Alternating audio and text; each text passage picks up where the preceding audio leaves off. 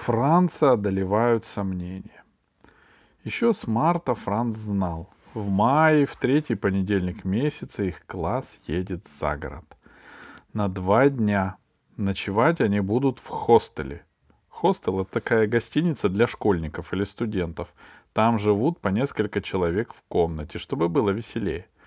Учитель второго Б, Гер Свобода, постоянно напоминал об этой поездке. «Природа!» — с энтузиазмом восклицал он. «Поход! Лес!» Гер Свобода всегда говорит очень коротко, прямо как командир какой-то. Поэтому Франц еще в первом классе дал ему прозвище Ать-2.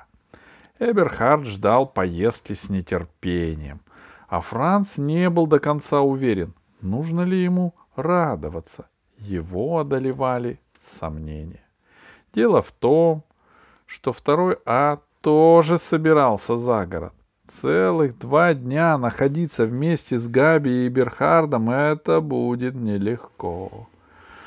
«Как мне с ними быть?» — спросил он маму. «Они же терпеть друг друга не могут». Мама ответила. «Не волнуйся, Франц, все как-нибудь образуется». Франц кивнул, но продолжал еще чуть-чуть сомневаться. И, к сожалению, его сомнения подтвердились. Сложности начались еще за неделю до поездки. В школе Эберхард спросил Франца. «Мы ведь в автобусе сядем рядом?» «Ясное дело», — ответил Франц. В тот же день после школы Габи сказала. «Ясное дело, Франц, в автобусе-то мы будем сидеть вместе».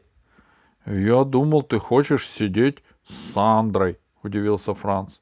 «Сандра — это Габина дообеденная подружка. Она тоже учится во втором А».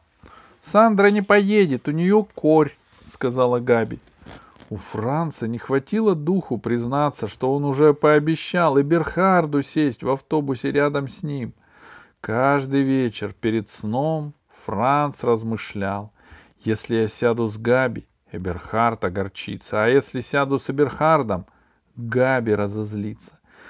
Каждый день Франц откладывал решение на следующий день. И только в воскресенье перед поездкой он сказал себе, огорчить кого-то — это хуже, чем разозлить. Так что я сяду с Эберхардом. Но Габи скажу об этом только по дороге к автобусу, а то она разозлится уже сегодня.